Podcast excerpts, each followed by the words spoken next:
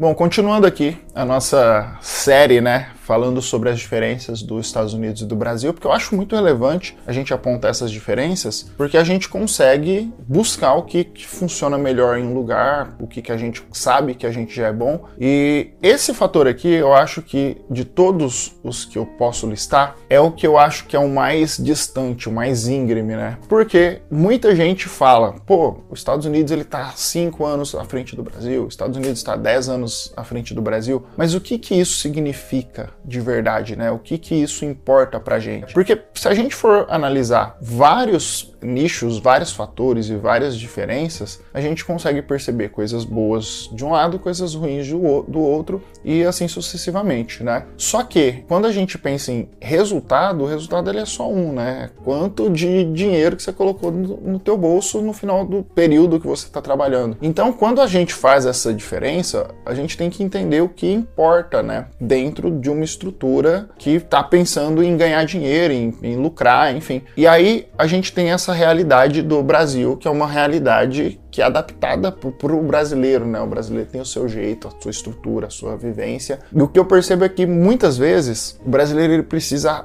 correr cinco vezes mais para ter as mesmas coisas do americano e para ter as mesmas oportunidades. Isso é normal, né? Isso fez com que o brasileiro ele se tornasse é, um povo muito criativo. Né? Então, se você compara o brasileiro médio com o americano médio, o brasileiro ele é muito mais inquieto, né? Ele é muito mais, ele busca muito mais os teus objetivos de forma criativa e ele desenrola, ele tem o jeitinho brasileiro, é muito bacana. Só que o americano, por cultura, ele teve uma estrutura que ela é diferente da nossa. Então, eu acho que é importante a gente ter essa consciência e beber da fonte do que a gente acredita que funciona em outros lugares e tentar absorver para nossa realidade, né? Então, olhando esse cenário, né, eu queria mostrar esse cenário antes para entrar dentro do assunto que eu quero trazer, que é a questão da diferença entre o atendimento comercial no Brasil e nos Estados Unidos, né?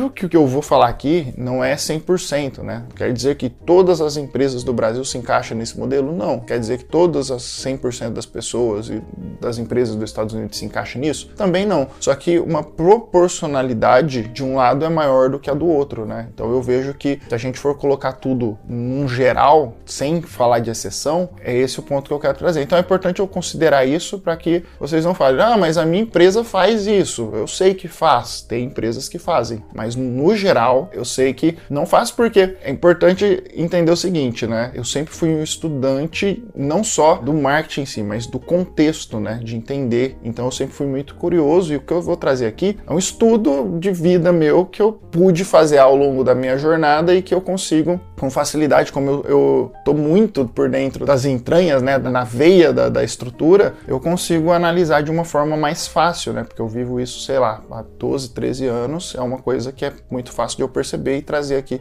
para vocês. Então, é baseado na minha experiência de mais de 30 anos no Brasil e de um ano nos Estados Unidos, que é muito mais fácil analisar esse um ano porque eu tenho uma bagagem de 30 anos de vivência, né? Então, só para vocês entenderem por que, que eu quero trazer isso aqui. Quando a gente fala em atendimento, o que, que é o atendimento, né? O atendimento, na minha visão, é eu tenho uma pessoa que quer o meu produto e eu faço atendimento para tentar vender para ela. Então, eu tenho o lead, eu tenho a pessoa comercial comercial que vai tentar fazer esse lead. É sobre esse universo que eu estou falando. Então, como que eu faço para fazer com que o meu lead compre o meu produto? Eu tenho que convencer ele de que o meu produto ou o meu serviço é legal, que vai se encaixar na vida dele, que vai ser bacana e que vai funcionar para a estrutura e para a rotina dele. Essa é a minha missão como uma pessoa que está num papel comercial. Se eu tenho um produto e esse produto ele se garante sozinho, ele se vende sozinho, o meu esforço de venda ele vai ser menor. Se for um produto que eu preciso me esforçar um pouco mais, ele vai ser maior. Só que você concorda que assim, o papel do comercial, ele é muito importante, porque geralmente, né, quem está comprando, quem está do lado de lá, não é especialista no assunto. Quem é especialista geralmente é o comercial. Então, quanto mais informação o comercial informar para a pessoa que está querendo comprar, mais ela vai ter confiança mais ela vai querer o serviço ou o produto que você está vendendo. Então, isso colocado, a gente tem que entender qual que é a forma de abordagem, como que essa pessoa vai abordar. Existem milhares de formas, tá? Comerciais. Você pode fazer isso de uma forma ativa, você pode fazer isso de uma forma passiva. Quando você faz de forma ativa, você está buscando novos clientes. Você pode fazer isso, por exemplo, pegando o teu produto ou o teu serviço e batendo de porta a porta. Você pode pegar uma lista telefônica e começar a ligar para todo mundo. Você pode entrar no Instagram e copiar os contatos do Instagram e entrar, mandar DM no próprio Instagram, mandar DM no WhatsApp. Enfim, você pode entrar no site das pessoas que você quer comprar, você pode entrar no Facebook, no TikTok, no Twitter. Você percebe que essa é uma forma ativa, né? Você vai em busca de vender para a pessoa que está precisando. Então você vai encher o saco dela. E você tem a forma passiva, que é você mostra uma propaganda do produto e a pessoa levanta a mão querendo mais informações sobre o teu negócio. É o que a gente chama de captação de leads, né? Você mostra para a pessoa que o teu produto é interessante e ela, por conta própria, ela entra em contato contigo através do WhatsApp ou de um formulário e os seus os dados chegam até você. Então, agora que a gente chega na diferença entre o Brasil e os Estados Unidos. Quando a gente fala em prospecção ativa, que é ir buscar o cliente, aqui é um mercado que já acontece isso há muitos e muitos e muitos anos, né? Já é um mercado muito consolidado. Aqui essa estrutura de cold calling, que é ligar para uma pessoa do nada, você recebe muita ligação, muita ligação. Assim, eu já tive número brasileiro, a gente sabe que a gente recebe ligação no Brasil direto, só que você recebe muita aqui. É desproporcional a quantidade de pessoas que te ligam te oferecendo serviços. Chega ao ponto de que, dependendo das listas que você tiver, você ficar com vontade até de trocar de celular. Isso que eu tô um ano aqui e eu já ouvi muitas pessoas falando que estão há 5, 6 e que às vezes precisam instalar aqueles aplicativos ou o próprio celular nas funções de bloqueio. Você bloqueia alguns telefones porque é muita gente ligando e muita gente enchendo o saco. O que chega de carta na tua casa oferecendo coisas aqui é muito grande. E eles oferecem cartão de crédito, eles oferecem clube de sociedade, eles oferecem golpes à vontade, muita coisa. Coisas para assinatura, coisas que estão vendendo na cidade. A tua caixa de e-mail, a caixa que eu falo, a caixa física, né, de, de correio, ela fica lotada de coisa. Tudo isso é prospecção para vender serviço e vender produto e eles enchem o saco. Eu percebo que o brasileiro, e essa é a diferença, ele é mais educado, ele não, não invade tanto esse espaço da pessoa, né? Então, tem pessoas que ligam? Tem. Tem pessoas que mandam carta na tua casa? Tem. É isso que eu tô dizendo. Só que a proporção entre os dois locais é muito discrepante, é muito diferente. Aqui é uma coisa que, assim, até comum no teu dia a dia você se acostumar a todo dia receber uma ligação. Do nada, todo dia você receber três, quatro cartas. Do nada de lugares que você não preencheu o cadastro, que a pessoa te manda eh, sem você ter feito nada para querer aquilo, né? Então é isso, você acaba recebendo muito conteúdo. Só que ainda não é a pior parte, né? A pior parte é o momento que você faz um cadastro em alguma plataforma, em alguma ferramenta que você quer contratar algum serviço e você preenche um cadastro. Aí, meu filho, tua vida vai virar um inferno na terra. Esse pessoal vai te ligar de madrugada, de tarde, de dia, de manhã,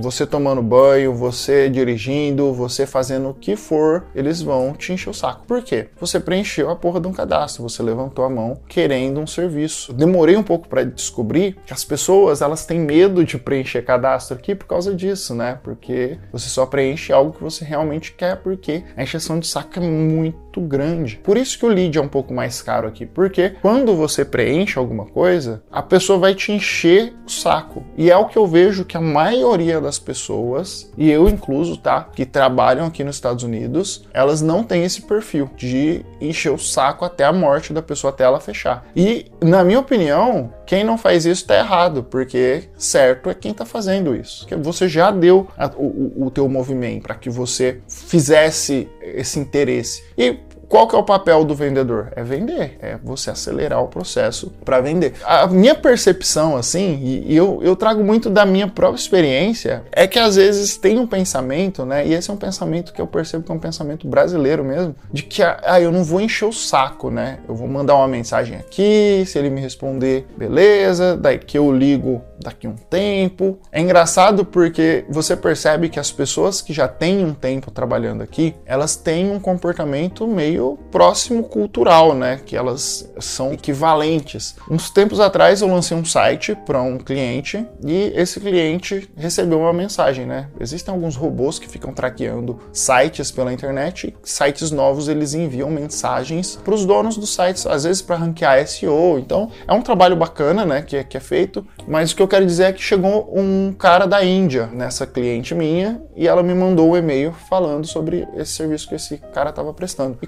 coincidentemente era um serviço que eu me interessaria, né? É um serviço de SEO bacana, é um serviço que é difícil de encontrar até aqui. E eu achei muito legal. Mandei uma mensagem pro cara perguntando o preço, né? Quanto que ele cobrava tal. E aí ele me retornou e a gente conversou, só que eu achei um pouco caro e pensei que eu não ia usar naquele momento, mas quem sabe no futuro eu compraria esse serviço dele. O fato é que depois que eu conversei com ele, o cara virou um carrapato pra cima de mim. Tipo, eu não ia fechar com ele porque era caro, só que o cara me mandava mensagem todos os dias, todos os dias. E aí, Vanildo? E aí, Vanildo? E aí, Vanildo? Aí teve um momento que eu parei de responder ele, eu deixei ele meio no vácuo. Só que, mesmo assim, o cara me mandava mensagem todos os dias. Ele deve ter me mandado mensagem todos os dias durante um mês. Depois que eu ignorei ele, eu conversei com ele assim por uns cinco dias, seis dias, aí eu vi que eu não ia fechar, aí eu parei de responder tanto, o cara me mandou mensagem todo dia durante um mês. Passou dois meses, deve ter subido lá no CRM dele o meu nome. Ele me mandou mensagem, depois desses dois meses, ele mandou mensagem umas três vezes. Eu acho que ele foi cansar de mim no quarto, quinto mês, tá? É, tipo, é muito forte, muito forte. E olha que é o indiano adaptado à cultura dos Estados Unidos, né? E é que o cara, não, às vezes ele tava em outro país e fica caro para ele ficar ligando. Mas se fosse aqui nos Estados Unidos, mesma ligação de graça, né? Ligação local, as pessoas iam estar tá me ligando quatro meses depois só porque eu preenchi um cadastro me interessando mais ou menos ali para saber o preço do produto. Eu nem tava decidido que eu ia comprar ou não. A maior parte dos brasileiros não fazem isso, né? Pelo menos assim, na experiência que eu tive, às vezes você manda um lead para o corretor de imóveis, ele tenta falar que esse lead, se o lead não atende, ele descarta o lead, acabou. Ou então chegou um contato para você no teu CRM, alguma coisa assim, você esquece, você ignora, você nem sabe. Muitos clientes aqui, que, que eu já tive pessoas que eu já conversei, chega o lead para os caras, os leads custam 50 dólares, 40 dólares, é muito caro. Então se você não insistir, né, não tentar fazer com que esse lead se torne um cliente, você vai acabar jogando dinheiro no lixo, né? Isso acontece, tá? Eu vou, não vou ser hipócrita e falar assim que, nossa, minha operação é perfeita, eu faço tudo isso que é mentira. Eu tô trazendo aqui para vocês como uma reflexão e que é um objetivo até trazer isso, né? Eu falando aqui com vocês e refletindo e tentando trazer essas realidades, eu percebo que a minha operação, ela precisa ser mais agressiva. A operação dos meus clientes, ela precisa ser mais agressiva. A operação dos brasileiros, às vezes para aumentar a venda, aumentar faturamento e lucro, também precisa ser mais agressiva. Às vezes, você trazendo um pouco desse perfil americano para essa realidade, você consegue mais resultado. Então, tudo bem. Ah, o design da landing page americana é ruim, só que preenche um formulário para você ver. Eu até indico para você, tá? Você que está assistindo esse vídeo aqui, se você estiver no Brasil, você pode instalar um VPN, né? Que, que provavelmente para os Estados Unidos vai ser de graça e navega um pouco aí no Facebook e no Instagram, simulando que você está aqui nos Estados Unidos. E para quem está aqui nos Estados Unidos é só ver um anúncio aí e cadastrar em alguma coisa que você acredita que você gostaria de saber o preço. Ah, eu não quero comprar isso, mas cadastra no formulário lá, só para fazer um teste, né, para ver o que que acontece. Para mim, 100% das vezes que eu preenchi um formulário aqui focado em alguma coisa, foi batata assim. Muita gente me ligando com frequência, com velocidade, velocidade, tá? Eu já falei disso em muitos vídeos atrás, mas velocidade. Você preenche o cadastro, se alguém me ligar em 5 minutos depois é muito, tá? Assim, é uma eternidade. Você preenche o cadastro, já te ligo, já te enche um saco. Mensagem, nossa senhora, te manda mensagem até você não querer mais, até você implorar para parar de mandar mensagem para você. É isso, pessoal. É uma visão que é adaptável, né? É aprendível e que eu acredito que a gente pode incorporar e pode trazer para a realidade também, tá? Pensando em todas as qualidades que a gente tem, fazendo o serviço sendo brasileiro, tendo toda a criatividade de trazendo essa insistência, essa persistência do americano para a operação que a gente já faz hoje, eu acredito que a gente vai conseguir elevar e chegar cada vez mais perto e não ter esse gap de que todo mundo fala, né? Ah, os Estados Unidos está cinco vezes na frente do Brasil? Beleza. O caminho então é esse aqui, né? Esse é o maior gap, é a maior distância. Então vamos buscar a maior distância, vamos aproximar. Que eu acredito que é bem possível que a gente seja uma potência, né? Até maior do que os Estados Unidos num breve período aí, tá bom? É isso, pessoal. A gente se vê no próximo vídeo. Até mais. Tchau, tchau.